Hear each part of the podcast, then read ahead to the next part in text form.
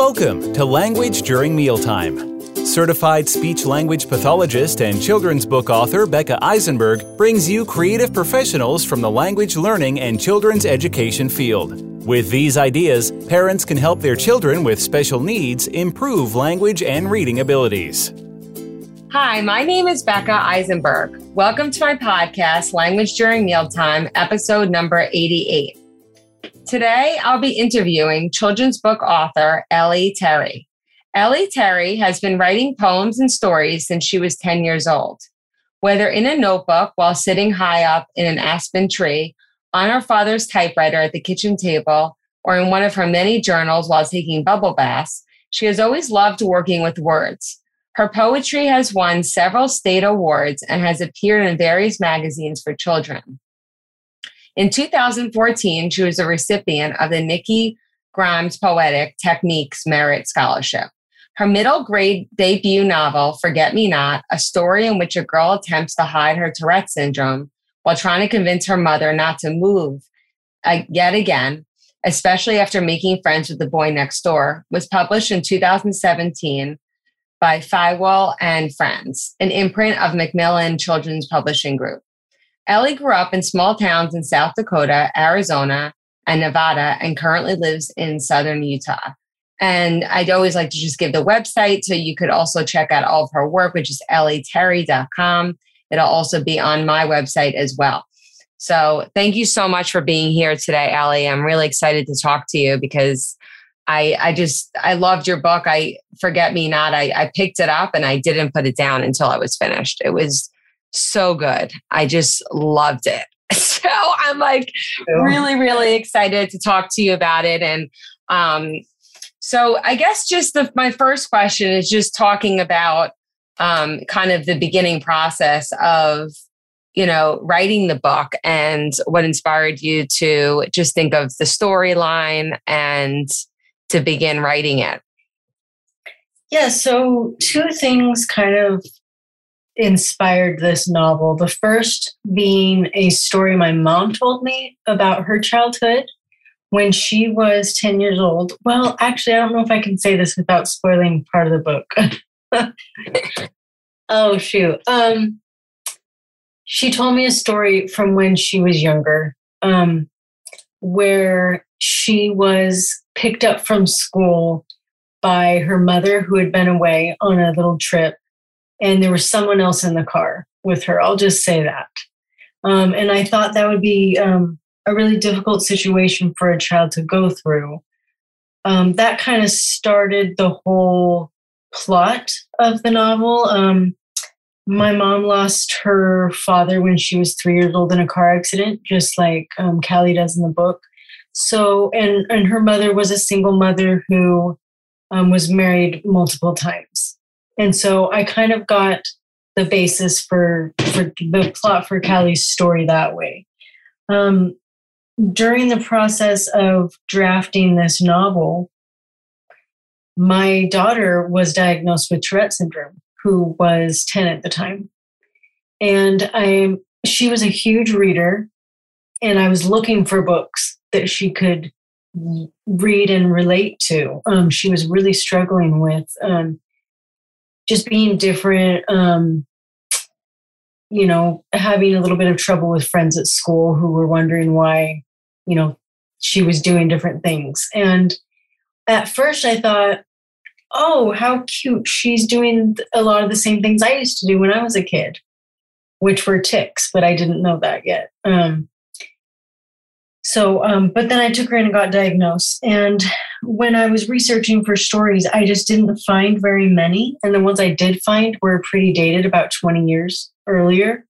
So I knew that wasn't going to be enough for my daughter or for all the children out there who have Tourette syndrome. And I knew it was something that needed to be talked about, especially in children's literature. So that story then became a story of a girl with Tourette syndrome who wanted to hide it and was embarrassed by it, but who eventually came to embrace who she was. And also during that time, shortly after, I was diagnosed with Tourette syndrome as well. So I was in my 30s when I got diagnosed, and then suddenly, like everything in my life made sense. mm-hmm. um, from my childhood and things like that. Um, and writing the story became quite therapeutic for myself. And it really became my story. I had to go through, even though I was an adult, I had to go through the process of learning what was wrong, giving a, a name to all the things that I did, knowing that they were tics, and accepting it and telling other people about it. And when I was diagnosed at the end of that appointment, the doctor actually said to me, You know, if I were you, I wouldn't go around telling everybody that you have Tourette syndrome. And I was really shocked by that. And I said, Well, why not? And he said, um, If people know, they'll treat you differently because it's a very misunderstood disorder. And that was the last thing he said to me. And I left. And on my way driving home, I thought, well, if it's a misunderstood disorder, shouldn't we talk about it more so that it can become understood? Um, and then the fire for spreading awareness really got going um, inside of my heart. And so that's kind of what really fueled this story. And I was so thankful that it was able to be published and and help spread awareness. And I've been really um, grateful to be able to talk to lots of classrooms, um, classrooms who even have a student with Tourette syndrome to help people to understand how do we treat people who have Tourette syndrome? What do we do? Um, and I really wanted readers to be able to jump into the shoes of somebody who had Tourette's, which in this case, they're kind of jumping into my Tourette's um, and my OCD but everyone with Tourette's is going to be different. So this is definitely, you know, just one slice of the story, but I'm grateful to be a part of it. And, and one of the things I what I really liked about your books too was about, about your book was how it was written because it was almost written in these like short like kind of short verses and I was wondering if you could talk a little bit about that because it was a really interesting way to write the book and for me I found that it really added to the depth of the story. And it, I don't know, what, what I loved about it also was for any kids who are struggling readers, I think it would be also just another great middle grade novel for them because it is shorter, there's less text on a page. Yes. It's easier to get through. So I just think it's like a very inclusive book because it not only, you know, has this interesting text and interesting vocabulary, but I also think it it's great for all different readers. Yes, that is um, one of my hopes with um, any any middle grade novel that I publish. I want it to be something that reluctant readers will want to pick up. Mm-hmm. Um, when I when I set out to write the novel, I didn't say, you know, I'm going to write all of Callie's point of view in poems or verse.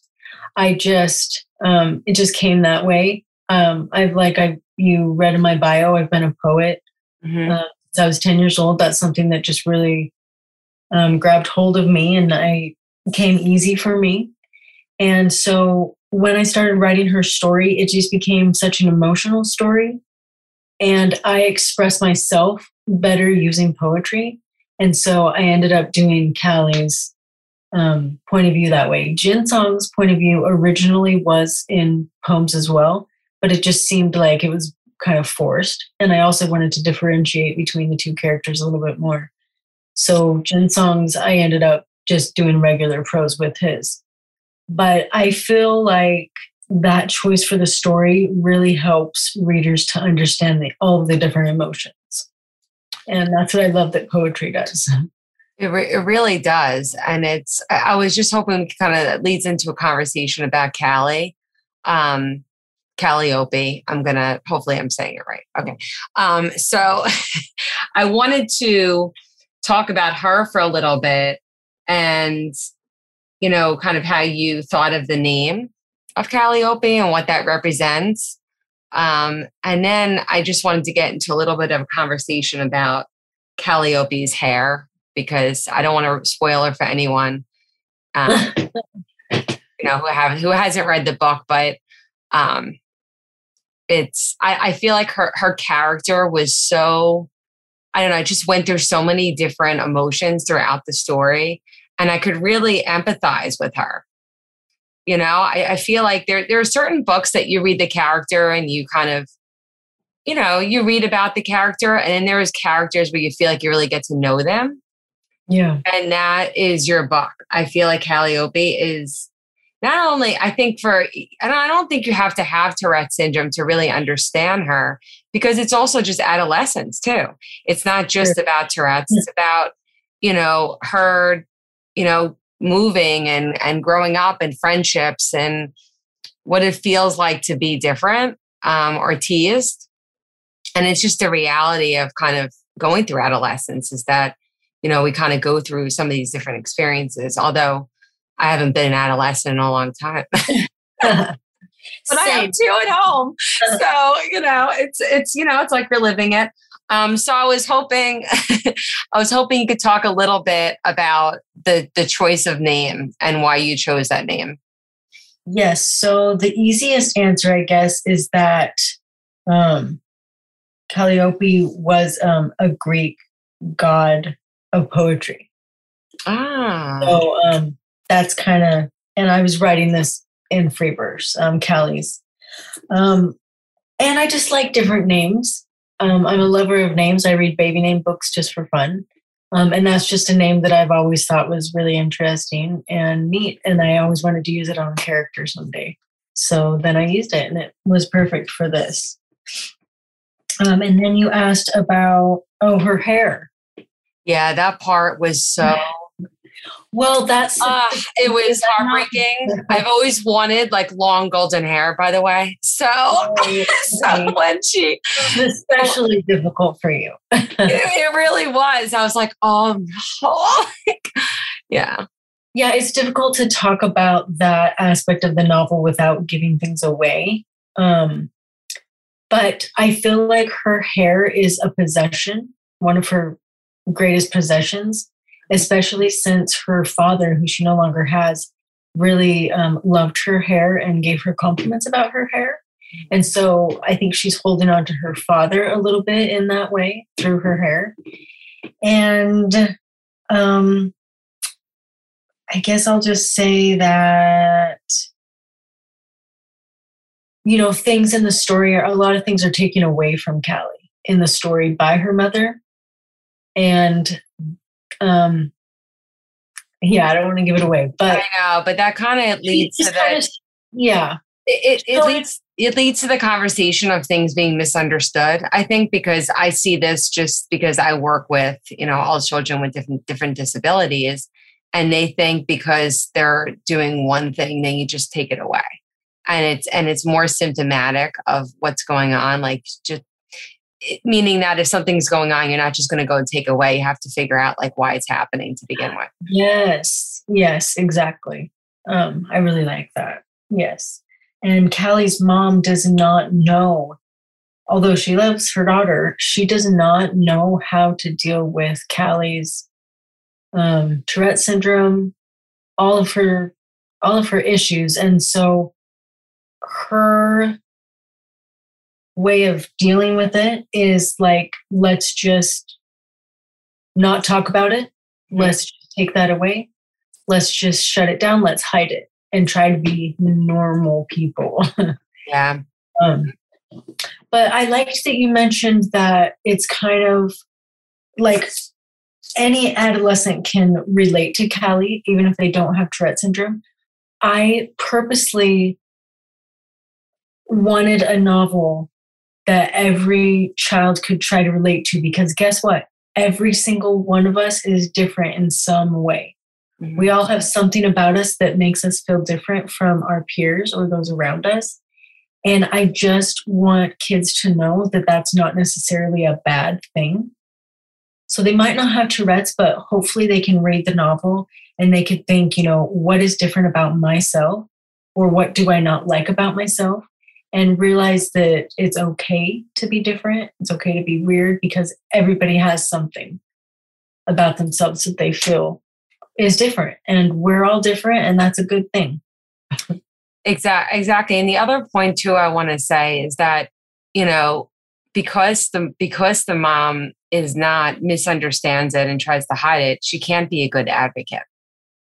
And I think for any parents out there listening to the podcast, whether your child has Tourette syndrome, whether it's ADHD, whether it's learning disabilities, what, you know, autism, whatever it is, is that we have to embrace it and take it on and see it more as like a superpower, I think, in a way. And and and and kind of embrace it. Um, and that's the only way we can become a good advocate for our kids when if they're if they have a diagnosis let's say because if you're trying to hide it it's also not i think it's not a great model for your kid like you know kind of as far as like the journey into self advocacy mm-hmm. you know i always say because i also I, I, teach a lot of graduate classes you know i would say some of my best students are my students who are self advocates for themselves who have different learning disabilities who have different um, who are neurodiverse, right? And so if they need certain accommodations, they're going to come to me and they're going to tell me. Um, and I think that if you hide something, how could you be a good self advocate for yourself? And sometimes the more you hide things, the less the less who you are. That's that's you know what I mean? And so I think for for Callie throughout the story, I think she really learns a lot about herself and it's pretty i don't know i mean i don't want to give it away or anything but um the relationship she has with her mom it does go through um different stages which was really interesting. Yes i i well you asked you know in the questions you asked me before you asked how how was i different from callie Mm-hmm. One of the things that's different is that, um, well, I, I have two parents, you know, growing up. They did not know I had Tourette syndrome, but they didn't, they loved me for who I was. And they just called all of my OCD and tics my quirks. Mm-hmm. And they just, they love that about me. Like they still love that about me um, it's almost endearing to them because mm-hmm. um, it was just who who I am, you know, to them. Now, of course, they know um, what that I have Tourette syndrome and and everything that's going on, um, and and it's changed them. It's opened their eyes, and you know, it's made them advocates. And it's interesting to see. I have so many nieces and nephews um, I'm the second oldest of eight children, so I have a very large family, lots of nieces and nephews. And there, I have, I do have a few nieces and um, nephews who do have Tourette syndrome, and so it's definitely in our family. I'm just the first one who it's manifested, maybe severely enough to be noticed and diagnosed. Mm-hmm. So, not only am I bringing awareness to the you know literary community but it has really brought awareness to my own family and is it is it affect it is affecting um, the future generations in my family and the help they get and they're embracing it and it's just nice that they're not having to be quiet about it i guess or hide it or ashamed of it mm-hmm. i'm so glad that i got to be a part of that. Exactly. And also important for your daughter as well. Because I think just, you know, kind of being a good model and I think embracing it, it's just, and it's not, I, I don't know. I just think, I just think it's a great model for all kids. Um, and so, and, and what just, just to kind of, one of my last questions is, for parents out there whose children are newly diagnosed with Tourette syndrome, um, do you have any advice for any parents out there who are feeling yes. maybe hesitant or nervous or not sure what the next steps are? Yes, I feel like I'm in a quite a unique position um, with having Tourette's myself and being diagnosed, and also being the parent of a child with Tourette syndrome. So I kind of get to see both sides. From the side of a parent, like when my daughter was first diagnosed, I was absolutely devastated. This was before I was diagnosed. She was diagnosed first. I was just devastated because what I knew about Tourette syndrome was just what I had seen in the media. Mm-hmm. And I just thought, oh no, you know, she's going to have this really hard life. And I felt like I had lost the daughter that I had had, you know, and that her future looked different. I was really um, sad for a while. So, my advice to parents is don't be sad at all. I mean, sure, your child's going to go through some hard times with this diagnosis, but every person goes through hard things in life. This is just going to be one of the things that your child um, has been handed to them in their life. But just like any other hard thing, they'll get through it. And um, the most important thing is for you to not be embarrassed by what your child does and to teach your child to not be embarrassed. If your child goes to school and is able to be very open and tell people when people ask, Why do you do that weird thing with your face? Why do you make that noise?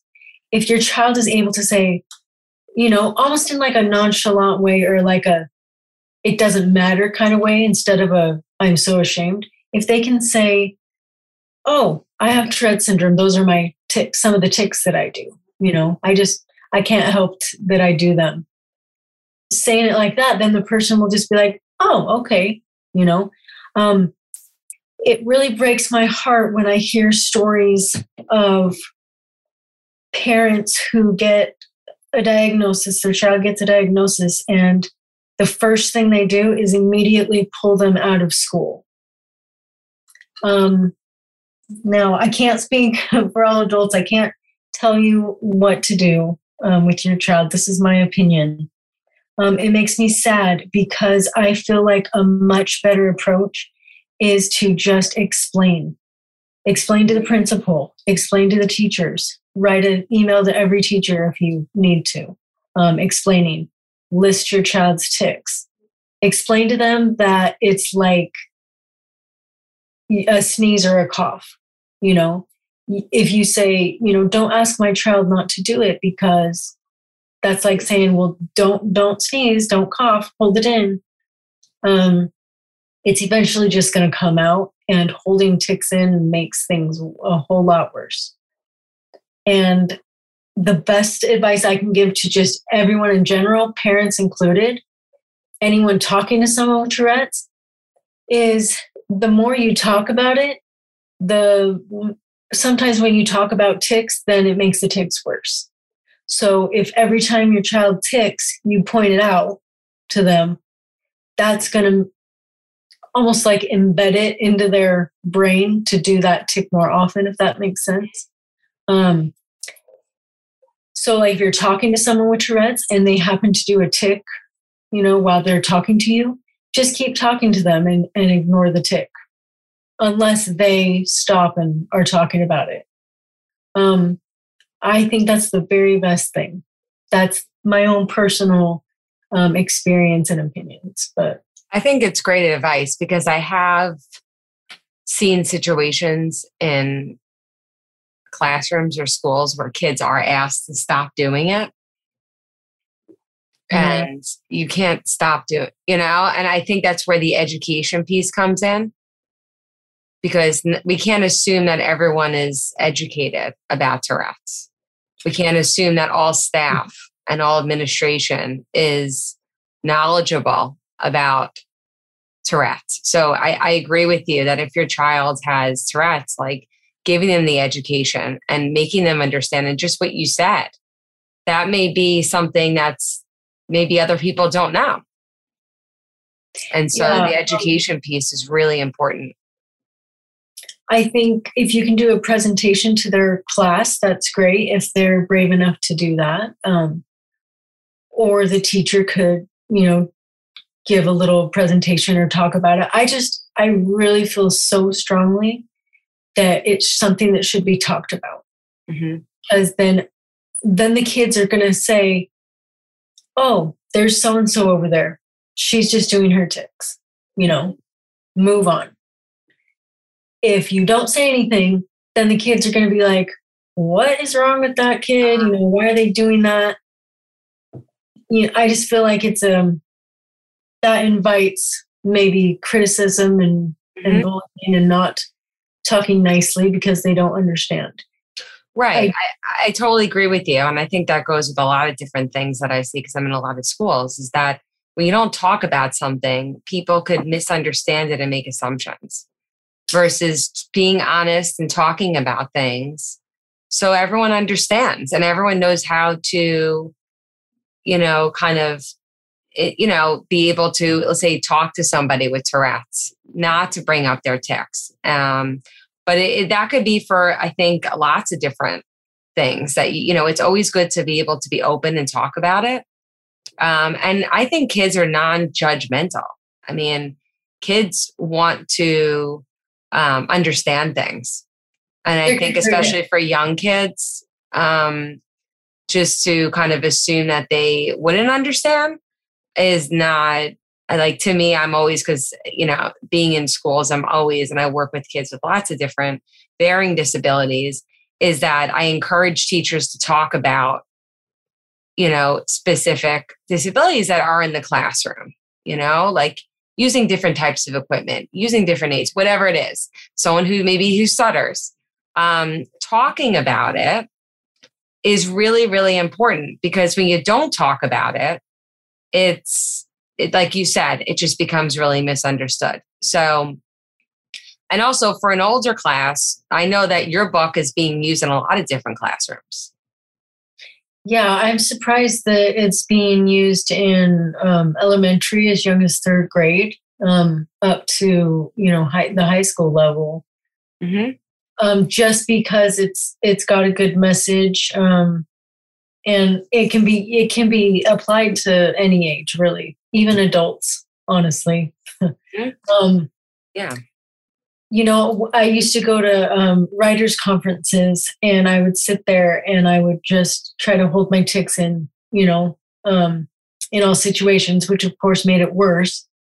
And until I would have to sometimes leave the room. Well, when Forget Me Not came out, um, that was that was like me opening up my whole life and struggle to everybody. So then everyone knew this author has Tourette syndrome. So then after the book came out, when I went to conferences and I would be sitting there and I would tic, I would just be like, I don't care. Everyone knows now, you know, everyone knows I have Tourette's. I don't need to hide it, which made the tics uh, less frequent. So I learned the same lessons that Callie learned. I just learned them as an adult versus um, being a child. Yeah, I love that. Well, thank you so much. Is, is there anything else that you want to add before finishing up? Um, maybe just one more thing uh, for parents.